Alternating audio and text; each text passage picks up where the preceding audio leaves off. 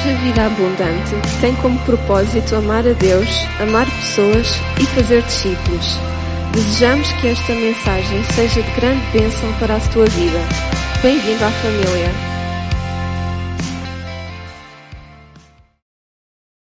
Aleluia. Os irmãos estão prontos para me escutar durante um bocadinho? Amém. Hoje, como a mim trazer a palavra de Deus, o pastor Mário ele está a ministrar numa, num evento da Igreja da Assembleia de Deus de Leiria e com certeza está a ser bênção naquele lugar. Amém? Vamos continuar a orar por ele, pela sua família, para que Deus continue a renovar as suas forças e a trazer unção fresca para a sua vida. Amém? Então, olha, nesta, nesta manhã eu gostaria de voltar a partilhar um pouco sobre a vida de Davi. Desculpem lá, olha, eu impliquei nesta, nesta tecla e agora parece que só sei tocar nesta tecla, né? Parece que o meu piano só tem esta tecla, Davi, não é? E eu gostava de que nós refletíssemos mais um pouco sobre alguns princípios que nós podemos aprender com o exemplo deste homem. E, e em conjunto nós podemos refletir com algumas coisas com as quais nós nos conseguimos identificar com Davi. E, e, eu gosto de falar um pouco de Davi, porquê? Porque em Davi há um pouco de todos nós. Há um bocadinho de cada um de nós em Davi. E, e nós vemos Davi no seu melhor, nós conseguimos identificar com ele. Nós vemos Davi no seu pior, e infelizmente também nos conseguimos identificar com ele, não é? Nós vemos, eh, não é que estejamos, por vezes não estamos tão mal, mas também não estamos tão bem, mas nós conseguimos identificar com ele, não é? Parece havia aquela expressão, antigamente havia o ioiô, não era? Que havia sempre para baixo e para cima, para baixo e para cima, não é? Havia alguns cristãos que eram como Davi, às vezes só lá em cima, outras vezes cá em baixo. Mas estando lá em cima ou estando cá em baixo, a verdade é que nós nos conseguimos identificar com Davi. Diga lá à pessoa que está ao pé de ti, há um bocadinho de Davi na tua vida. né?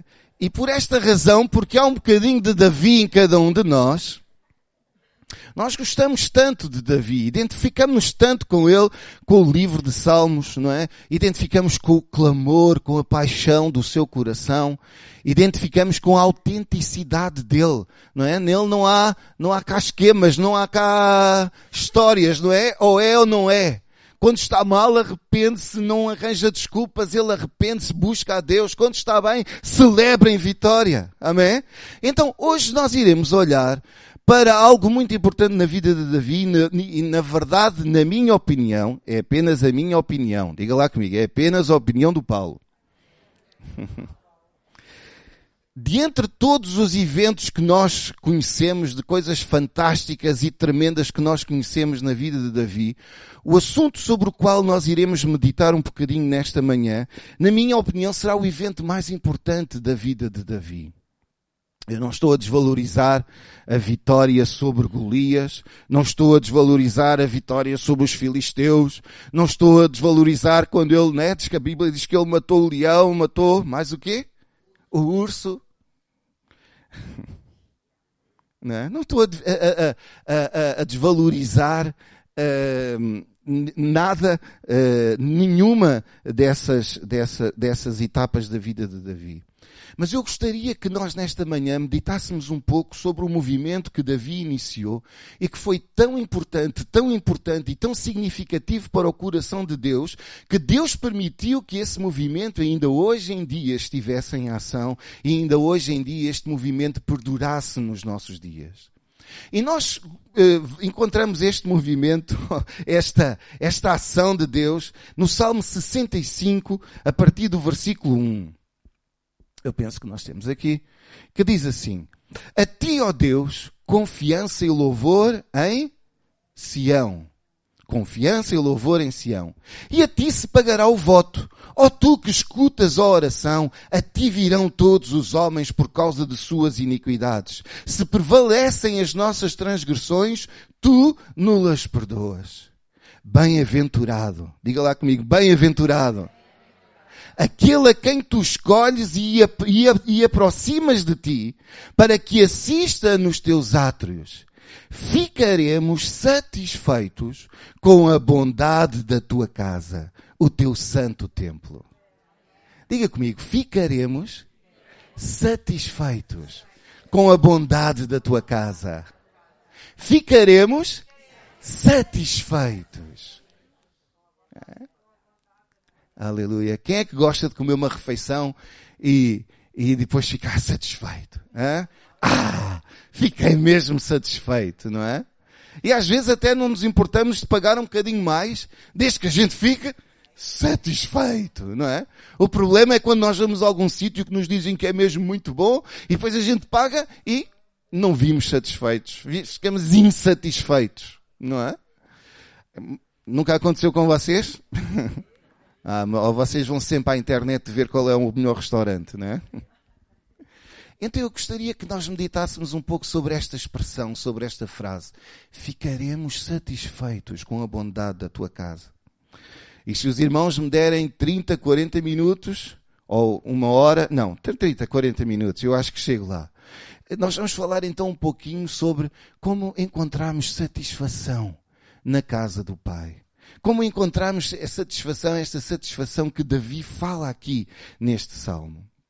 Porque eu acredito que há uma geração que não entende bem o que significa amar e edificar a casa de Deus. Ok? E por causa disso, há muitos cristãos que admitem por uma ou por outra razão a sua insatisfação em relação ao seu interesse pela casa de Deus, pelas coisas de Deus, ao seu interesse, ao seu compromisso com a casa de Deus. E infelizmente, isso acontece com muitas pessoas quando na verdade o plano de Deus é que tu encontres satisfação na sua casa. Essa é a vontade de Deus. Deus deseja que o teu coração se encontre satisfação na sua casa. Esse é o desejo de Deus. Deus planeou que a sua igreja, que a igreja local, fosse um lugar de satisfação. Deus deseja que os teus sonhos sejam realizados neste lugar. Deus deseja que a tua alma encontre paz neste lugar. Deus deseja que encontres sentido para a tua vida neste lugar. Deus deseja que tu te sintas sintas amado, que tu te sintas desejado, que tu te sintas aceite na sua casa. Esse é o desejo de Deus, esse é o propósito de Deus.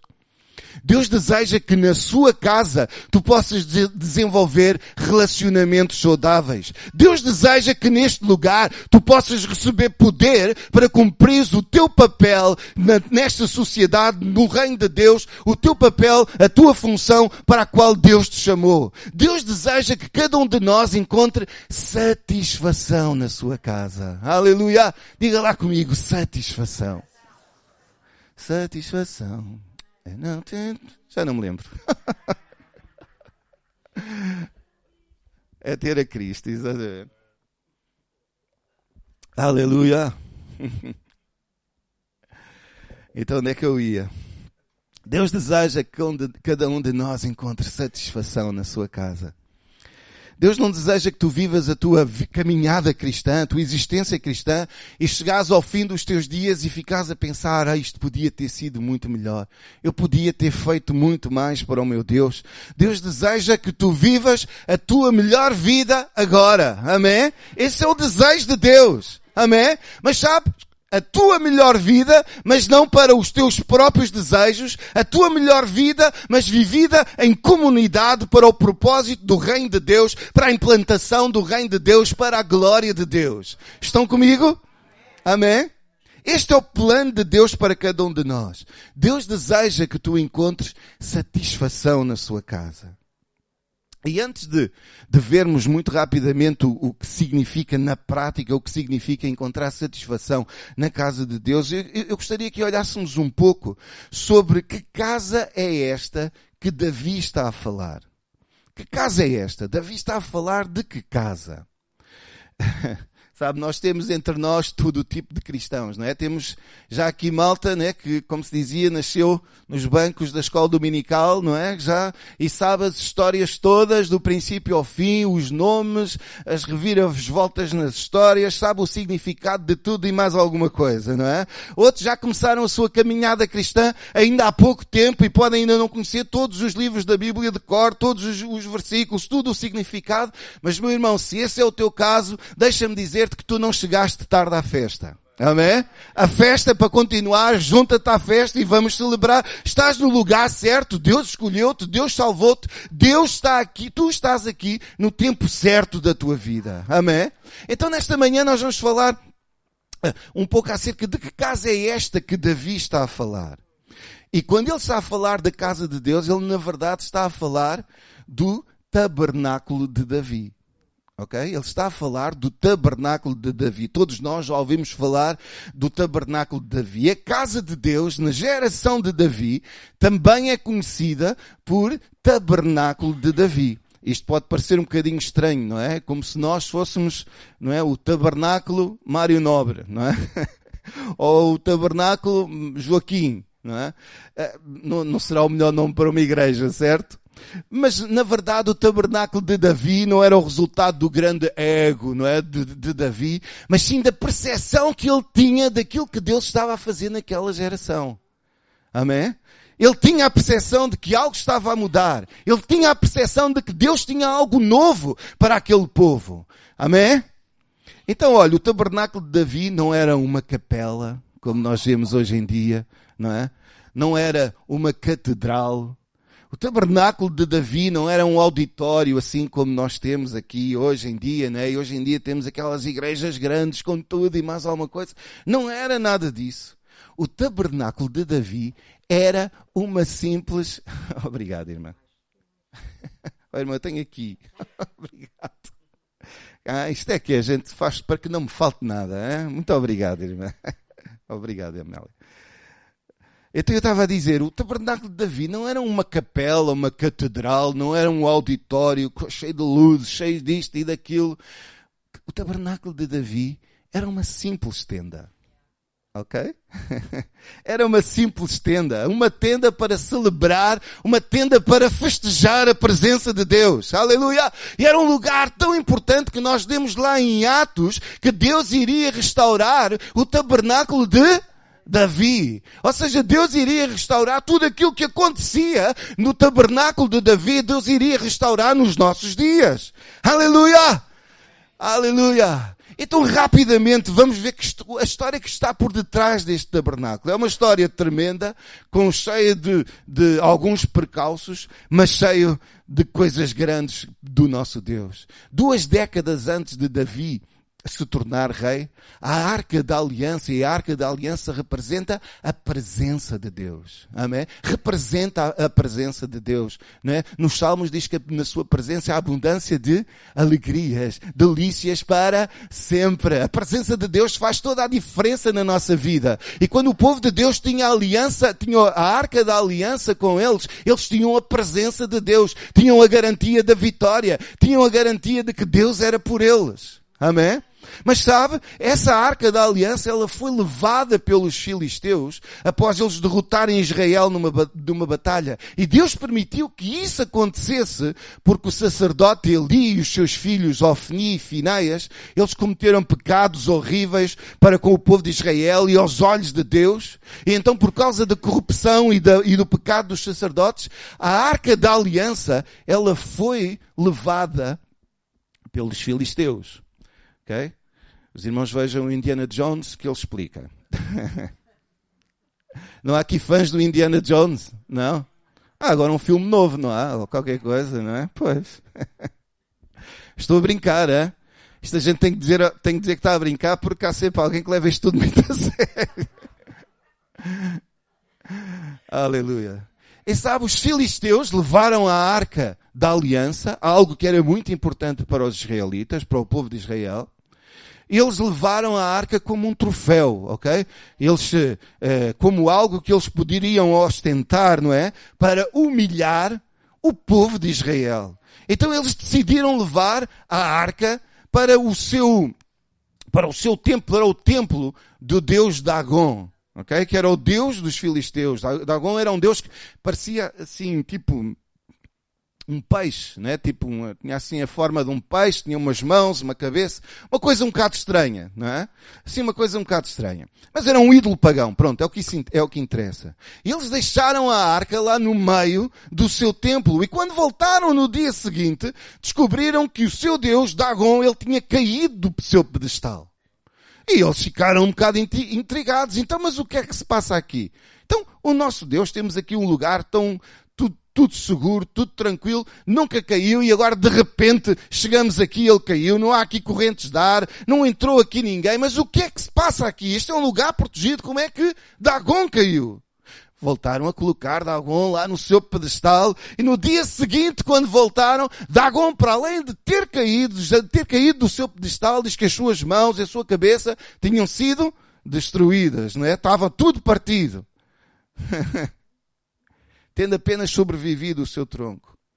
E sabe, os filisteus, eles chegaram à conclusão, a uma conclusão que eles tinham um problema. Ok?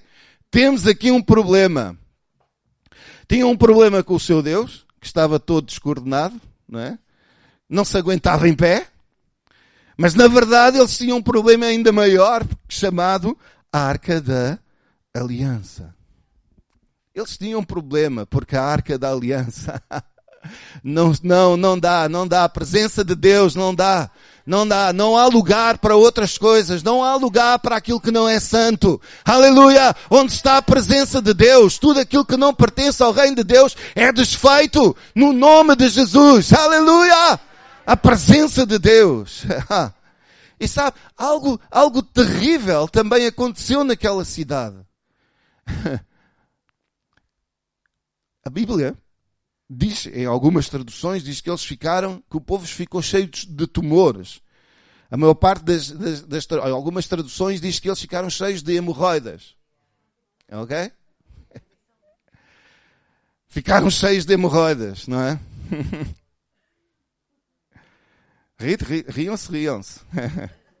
Isto era um caso severo de hemorroidas crónicas e dolorosas. Não é? Era difícil ir para a, para a batalha a sofrer de hemorroidas. Era difícil montar no cavalo, no cavalo a sofrer de hemorroidas. Bem, é melhor parar por aqui, senão eu chego a casa e levo tareia da minha mulher. É.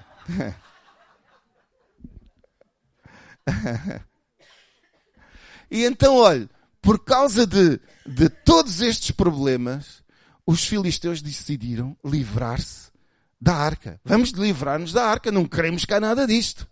Não é? E a Bíblia diz que eles arranjaram um carro de bois e enviaram-nos embora. E desta forma a arca voltou de novo para o lado da fronteira de Israel, num lugar chamado Kiriat Jearim, no território da tribo de Judá.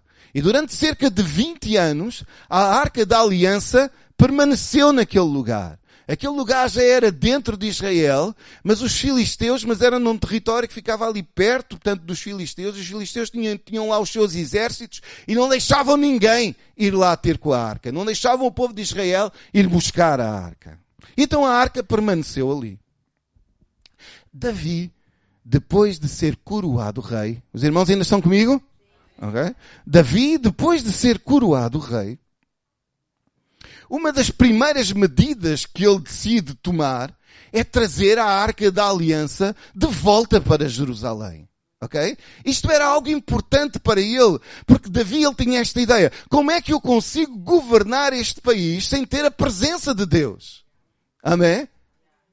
Como é que podemos ser o povo de Deus sem o Espírito de Deus no nosso meio? Amém? Como é que podemos ter uma vida bem sucedida se não tivermos a presença de Deus? Como é que nós conseguimos educar os nossos filhos, construir uma família saudável sem a presença de Deus? Aleluia! E Davi, ele tinha esta ideia. Para eu ser bem sucedido, para tudo correr de acordo com o plano de Deus, nós precisamos ter a arca da aliança. Nós precisamos ter a presença de Deus.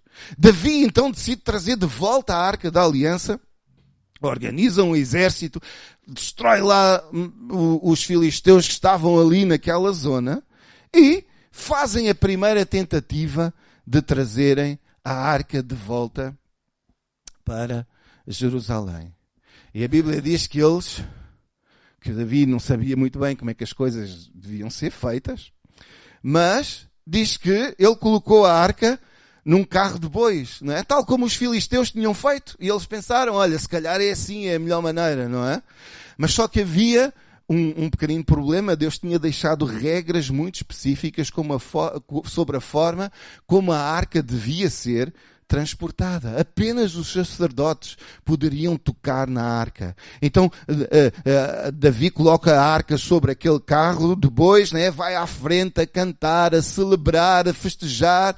E a Bíblia diz que um dos bois tropeçou não é? e quando a, a, a, o boi tropeçou, a arca ia caindo e há um homem chamado Usa que para impedir que a arca caísse no chão, o que é que ele faz? Vai lá e toca na arca. e naquele momento Deus traz julgamento, não é? Ele não o poderia de fazer. Muitas vezes nós não entendemos estas coisas, o porquê disto, o porquê daquilo. Mas a verdade é que foi assim, Deus trouxe julgamento. Deus trouxe julgamento sobre aquele homem. E podíamos estar aqui muito tempo a explicar isto, mas vamos avançar, porque eu quero falar é sobre encontrarmos satisfação na casa de Deus. Sabe, perante este descalabro, não é? O que é que Davi decide fazer? Ele decide, olha, vamos guardar a arca aqui e vamos ver como é, qual é, vamos, vamos chamar aqui os estudiosos da Bíblia, vamos aqui chamar toda a gente e vamos chegar a um consenso sobre a forma como é que nós devemos trazer a arca de volta. Então ele, a arca ficou lá na casa de um homem chamado Obed-edom, que era de Gat, ou seja, ele era filisteu. Hum? Este homem era filisteu. Mas algo tremendo aconteceu. Sabe, quando a presença de Deus está presente, coisas boas acontecem nas nossas vidas. Aleluia! Se os irmãos lerem esta passagem, vão ver que a vida deste homem mudou por completo. Aleluia! Quando o Espírito de Deus está presente, quando a unção de Deus está presente, Deus abençoa com favor e com abundância. Quem é que concorda comigo? Aleluia! Tu não tens que ir à procura da abundância, procura a presença de Deus. Aleluia! E quando nós encontramos a presença de Deus, nós encontramos o favor de Deus. E quando encontramos o favor de Deus, nós encontramos a abundância que Deus tem preparado para cada um de nós. Aleluia! Não procures riquezas, procura a presença de Deus. Amém? E a Bíblia diz que este homem foi simplesmente abençoado. A sua casa foi abençoada. Os seus campos foram abençoados. A sua família foi abençoada. Este homem tem a arca da aliança lá na sua garagem e Deus está a abençoar a sua vida de uma forma tremenda. Aleluia. Onde está a presença de Deus, coisas grandes acontecem, coisas boas acontecem. A sua bondade é manifesta nas nossas vidas. Aleluia! Entretanto, nós vemos lá Davi lá chegou à conclusão como é que deviam transportar a arca. Tinham que ser apenas os sacerdotes. Finalmente chegaram a Jerusalém. E o que é que eles fazem quando chegam a Jerusalém? Isto nós vemos lá em, em 1 de Crónicas 15, 28. Diz assim, Assim todo Israel fez subir com júbilo a arca da aliança do Senhor, ao som de clarins, de trombetas e de símbolos, fazendo ressoar alaúdes e harpas. Que grande festa! Amém? Eles tinham estado sem a presença de Deus, mas agora eles estavam a, a trazer a arca da aliança, a presença de Deus. Então era tempo de feste, festejar. Quem é que gosta de festejar? Quem é que gosta de festejar? E foi precisamente isso que eles estavam a fazer, a festejar. Depois no capítulo 16 diz no versículo 1, introduziram pois a arca de Deus e puseram no meio da tenda que lhe armara Davi. E trouxeram holocaustos e ofertas pacíficas perante Deus. Aleluia. Repare, eles não levaram isto lá para o tabernáculo lá de Moisés, eles construíram lá uma tenda que Davi tinha preparado e colocaram lá a arca da aliança, a arca do concerto. E eu não sei se nós temos bem presentes e compreendemos a mudança radical que aconteceu aqui.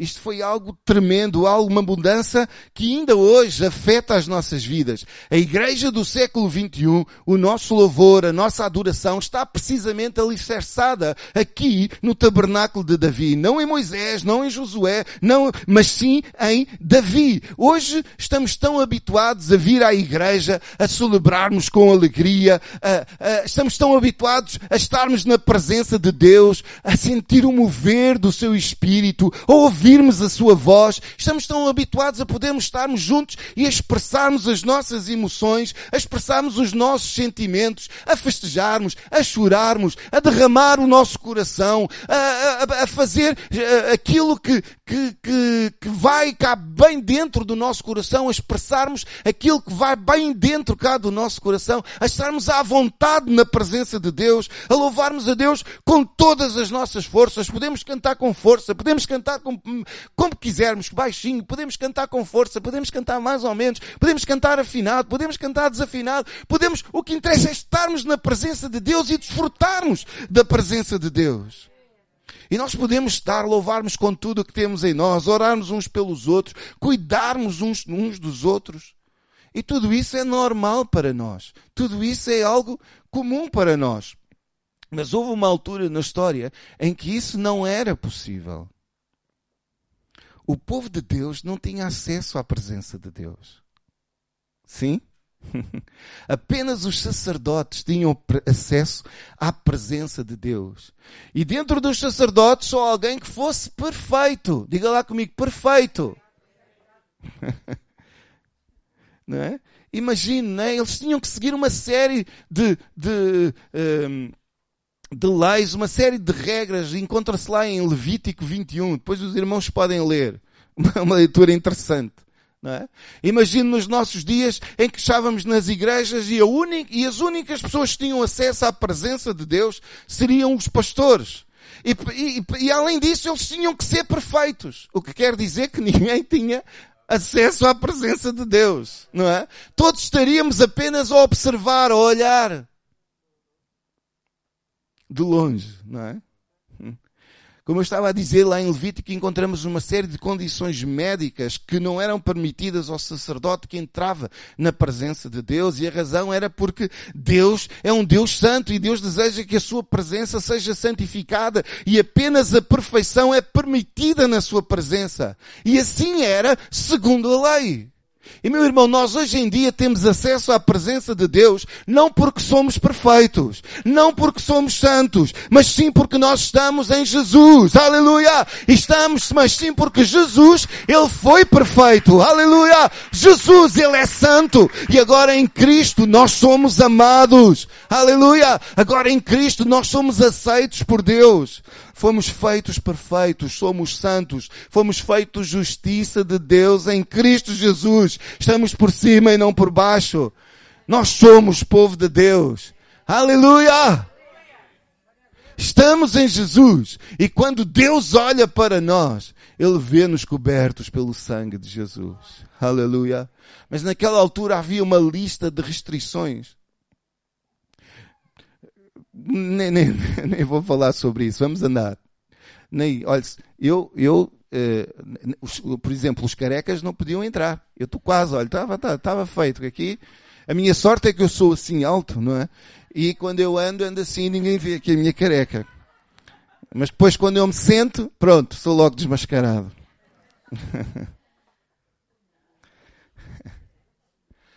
Aleluia. Olhe, a razão porque o tabernáculo de Davi estava cheio de dança, estava cheio de regozijo, estava cheio de canto, estava cheio de alegria durante 40 anos. 40 anos, meus irmãos. 24 horas por dia, 365 dias por ano.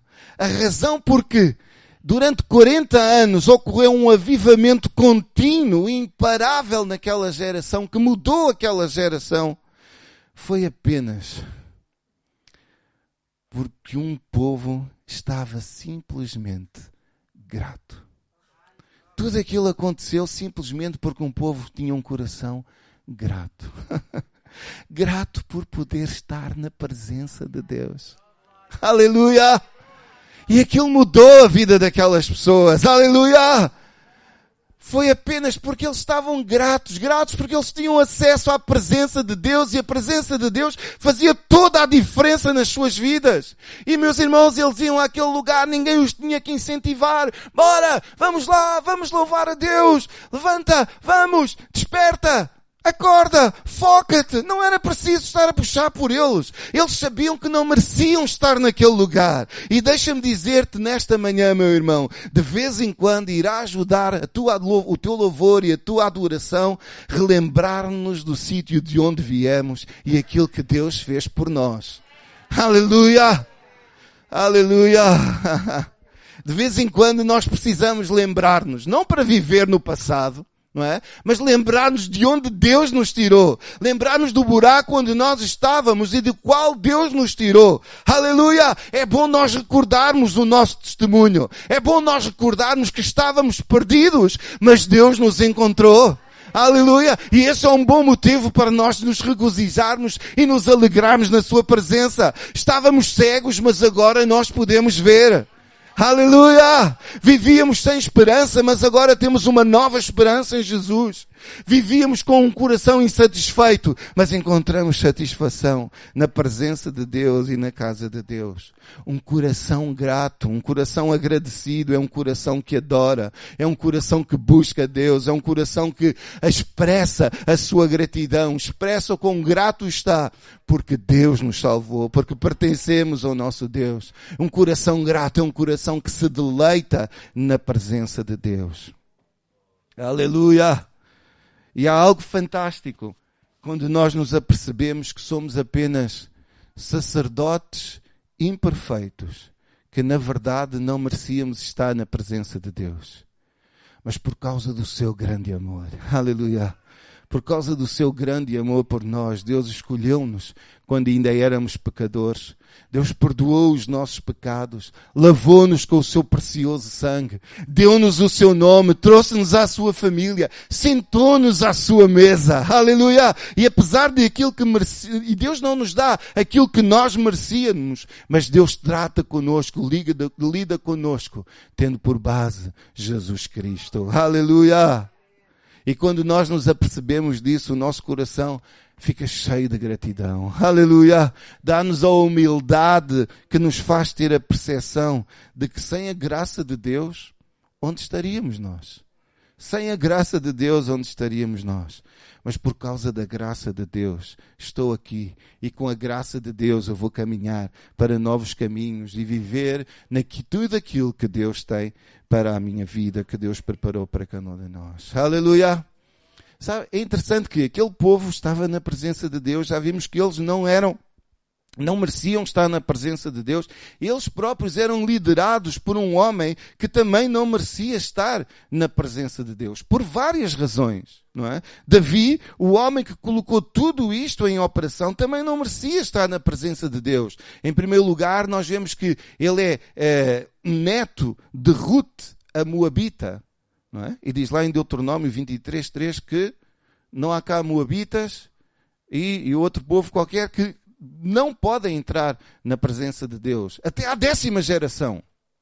Deus estava mesmo zangado com eles. Então, pela sua nacionalidade, Davi não poderia ter acesso à presença de Deus. Para além disso, nós sabemos que Davi, ele foi também um adúltero, um homicida. Este homem estava completamente desqualificado. Mas, no entanto, por causa da graça de Davi, por causa da graça de Deus, Davi, que era um adúltero, um assassino, neto de um imigrante, era recebido na presença de Deus. Aleluia! E não admira que Davi tenha dito, alegrei-me quando me disseram, subamos juntos à casa de Deus, à casa do Senhor. Aleluia! Oh, quão grande graça, quão grande é a graça do nosso Deus. Porque para Davi isto era um sinal de aceitação, de que ele era aceite. Um sinal de que ele era amado de uma forma incondicional. E sabe, ele não vinha para cumprir um ritual. Ele não vinha apenas para seguir um ritual, para aplaudir, não estava lá para fazer todos aqueles passos espirituais, anda para a frente, anda para trás, pé direito, pé esquerdo. Ele não estava lá para fazer um espetáculo para Deus, para fazer uma performance para Deus. Mas ele estava lá com um coração que dizia, olha, não merecia estar aqui, mas por causa da graça de Deus, aqui estou eu. Aleluia! E não apenas estou aqui, como tenho o direito de estar na presença de Deus. Aleluia, porque Deus me chamou. Então esta era a casa que Davi estava a falar quando dizia que vamos encontrar satisfação na casa de Deus. Agora, de uma forma prática, como é que nós podemos encontrar essa satisfação na casa de Deus, na casa, na casa do Pai? Em primeiro lugar, olha, tu deves conhecer o propósito da casa. Ok? Em primeiro lugar, deves conhecer o propósito da casa. Davi sabia que Deus estava a fazer algo novo naquela geração e que seria bem diferente daquilo que Deus tinha feito na geração de Moisés. Era o despertar do coração de Deus, do desejo de Deus para toda a humanidade. Por isso é que diz lá em Atos 13, a palavra de Deus diz que Davi serviu o propósito de Deus na sua geração. Amém? Davi não estava a servir o propósito de Deus na geração de Moisés, de Isaac, de Jacó, de Abraão, de Josué. Ele era responsável por aquilo que Deus estava a falar e estava a fazer nos seus dias, no seu tempo.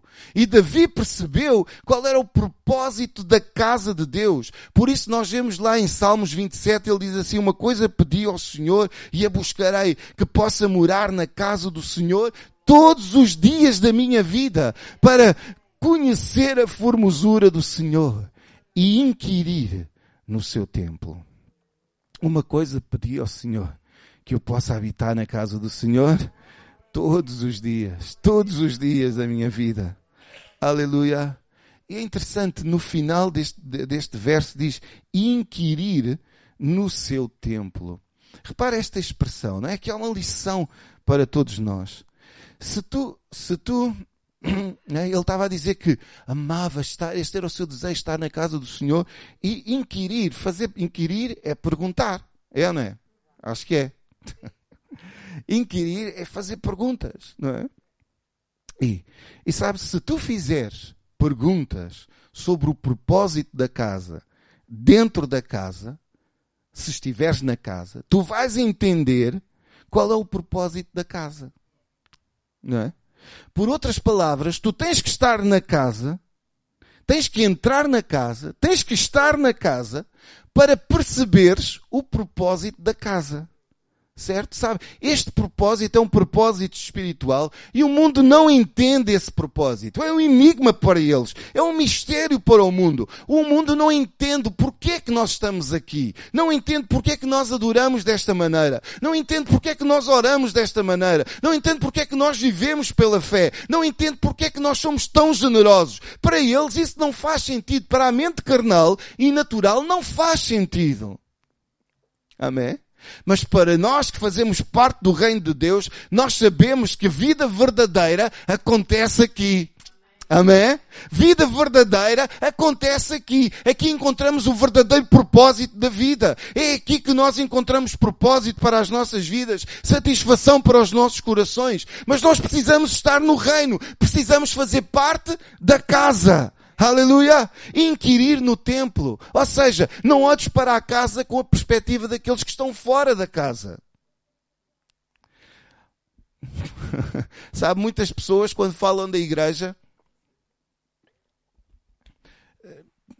dão muito valor à opinião daqueles que não estão na igreja. Não é? Eh, mas aqui nós vemos que nós podemos perguntar o que for para descobrirmos o propósito, mas temos que estar dentro e ver com a perspectiva dos que estão dentro, certo? Aleluia! E sabe também, nós também não podemos olhar com a perspectiva do que Deus já fez noutras gerações. Jesus é o mesmo hoje, ontem, hoje e para sempre. Mas a igreja está a crescer, está a progredir, está sendo edificada pelo Salvador, guiada pelo Salvador. Eu estou a falar no sentido de quando o Espírito de Deus fala, nos guia, nós seguimos na sua direção. Ele está sempre a trazer coisas novas e nós vamos crescendo. Há novas expressões, há uma nova geração tem novas expressões, novas formas de expressar o seu amor pelo Pai. Então, para, conhecer, para encontrarmos satisfação, em primeiro lugar, temos que conhecer o propósito da casa. E também, em segundo lugar, nós precisamos estar plantados na casa. Diga lá comigo, plantados na casa. Diga à pessoa que está ao pé de si, plantados na casa. Sabe, da mesma forma como Davi foi colocado naquele lugar por Deus, também nós fomos plantados neste lugar por Deus. Sabe? A igreja é do nosso Deus, é do Senhor. Amém? A igreja não é a igreja do pastor Mário, do Paulo, do Manel, do Joaquim, da Maria, da Francisca. É, é, a nossa igreja. É a nossa igreja. Todos fazemos parte da igreja. Amém? A igreja somos todos nós. Este lugar é de todos nós. Todos nós somos filhos de Deus, somos amados por Deus. Todos nós crescemos juntos, construímos juntos. É nossa igreja. Amém?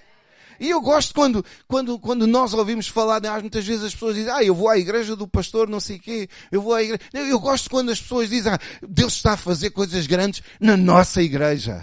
As pessoas a virem à fé em Cristo na nossa igreja. Grupos vida na nossa igreja. É tremendo quando nós entendemos este conceito que é a nossa igreja. Cada um de nós foi plantado neste lugar. Amém? E cada um de nós foi plantado neste lugar para florescer neste lugar. Todos nós temos a oportunidade oportunidade de florescer neste lugar. Aleluia! Sabe, durante 40 anos o tabernáculo de Moisés e o tabernáculo de Davi coexistiram para testar e provar o coração daquele povo. Sabe? E eles tinham que fazer uma escolha. Vou ao antigo ou vou ao lugar onde Deus está a fazer coisas novas e que está a operar nesta nova geração. Sabe, e há tanto a aprendermos com isso. Os irmãos conseguem imaginar que durante 40 anos no tabernáculo de Davi, eles continuaram a adorar, no entanto, eles não tinham a presença de Deus. Conseguiram, continuaram a seguir com todos aqueles rituais, com tudo aquilo que eles faziam, nem, não falharam um único dia, mas a presença de Deus não estava lá. A arca estava no tabernáculo de Davi. Eles fizeram aqueles rituais religiosos, mas não tinham a presença de Deus. A arca tinha sido transportada, trans, transplantada para o tabernáculo de Davi, para o monte de Sião. E no monte de Sião aguarda louvores ao nosso Deus. Aleluia. Então, meu irmão, fica plantado na igreja onde Deus te colocou. Amém? Não venhas só visitar. Planta, como é que se diz? Deixa as raízes crescer, amém? E flui, e flui nesse lugar. E vais encontrar satisfação na casa de Deus. E em terceiro lugar, nós precisamos encontrar o nosso propósito na, dentro da casa. Sabe, a tua satisfação está diretamente relacionada com o facto de tu descobrires qual é o teu propósito na casa. Estão comigo? Dão-me mais cinco minutos? Quem é que me dá 5 minutos? Vai lá. Pronto. Então 5, 10, 15, 20, 25. Tá, tá fez. Meu irmão, deixa-me dizer-te, cada um de nós tem um propósito na casa. Cada um de nós tem um propósito na casa. Tu tens um papel a desempenhar. Tu tens algo para fazer. Tu tens um papel importante a desempenhar. E meu irmão, se tu não estás a desempenhar o teu papel, algo vai falhar algo não vai funcionar. Amém? A casa não funciona sem ti. Nós podemos pôr lá alguém, mas o teu propósito não vai ser cumprido. Amém? Tu és único. Aquilo que tu trazes é único. Diga lá a pessoa que está ao pé, tu és uma peça rara.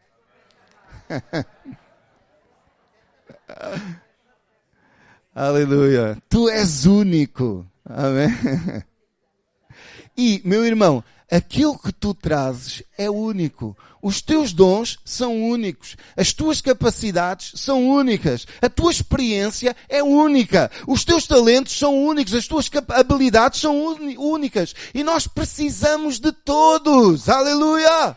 Nós precisamos de todos. Precisamos que cada um de nós saiba qual é o seu propósito na casa. E não apenas ao domingo, mas o teu propósito no edificar a igreja de domingo, de, de domingo a domingo. E o que tu fazes lá fora não está separado daquilo que nós fazemos aqui ao domingo, na casa. Se tu sabes quem és na casa, tu podes fazer aquilo que foste comissionado para fazer lá fora. Amém? Tu podes influenciar a política da cidade.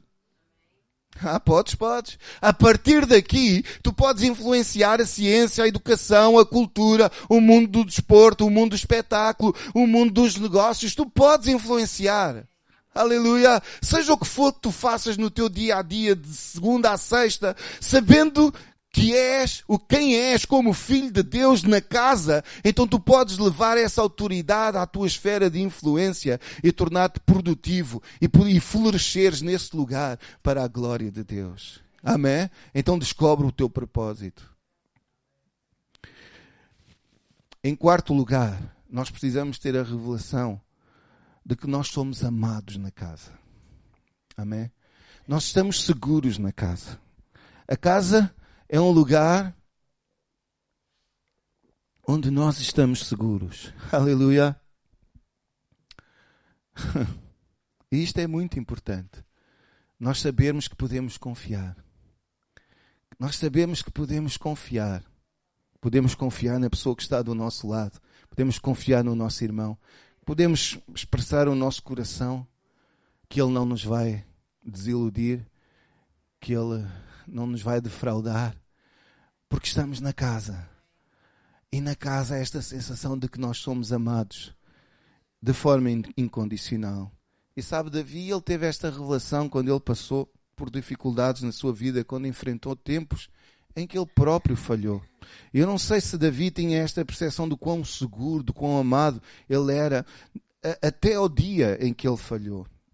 E quando pecou e o profeta Natan o confrontou com o seu pecado, Davi caiu por terra e o seu clamor foi: Cria em mim, ó Deus, um coração puro e renova em mim o teu, o teu espírito. Este foi o clamor de Davi. E eu, e, e eu penso que a partir desse momento, Davi ele começou teve esta revelação do quão seguro era estar na casa de Deus, do, teve esta revelação do, do quanto Deus o amava de uma forma incondicional. E nós precisamos ter esta revelação do quanto Deus te ama, do quão seguros nós estamos. E sabe, isso vai trazer paz aos nossos corações. Isso vai trazer sossego aos nossos corações. Aleluia.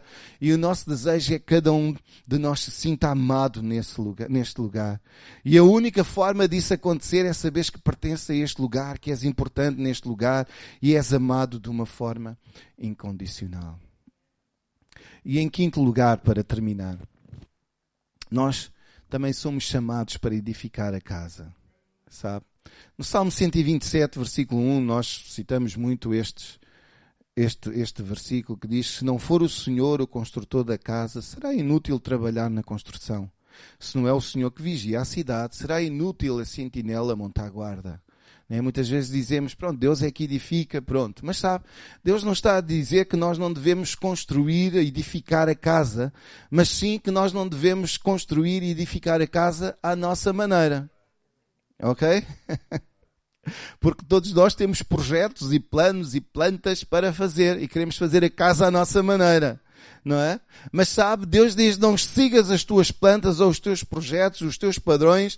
Vamos fazer aquilo que o Espírito Santo nos está a guiar. Vamos seguir com Deus, vamos construir e edificar de acordo com o plano de Deus, com o propósito de Deus, de acordo com a forma como Deus deseja que a sua igreja seja eh, construída, seja edificada. E tu tens um lugar e um propósito na casa de Deus. Amém? Nós somos chamados para construir, nós somos chamados para edificar na casa casa de Deus. Amém? E sabe, nós vivemos, nós temos, tu tens um propósito aqui na casa. Tens um propósito na casa. Amém? Diga lá à pessoa que está ao pé de si, há um propósito para ti na casa. Aleluia. Há uma casa grande, uma mesa grande, onde todos cabem. Aleluia. És bem-vindo à casa. És bem-vindo à mesa. Aleluia. Somos uma, uma casa bem grande onde cabem todos. Aleluia. Onde tu podes encontrar satisfação. Onde Deus pode ministrar à tua, à, à tua vida. Onde na presença de Deus podemos encontrar abundância de alegria. Delícias para sempre. Aleluia. E como um só, como um só, diferentes corações, mas como um só, nós podemos chegar à presença de Deus e adorá-lo e reverenciá-lo reverenciá-lo e expressar o quão gratos nós somos porque nós pertencemos a Ele. Amém? Tu pertences também a esta casa. Esta é a tua casa. Amém? Esta é a nossa casa. É a casa que nós estamos a edificar juntamente com Jesus Cristo para a glória do nosso Deus. Amém? Então vamos conhecer o propósito da casa. Vamos ficar plantados na casa. Vamos encontrar o nosso propósito na casa. Vamos saber que somos amados e vamos edificar a casa lado a lado, juntos uns com os outros. Aleluia! Amém. Amém.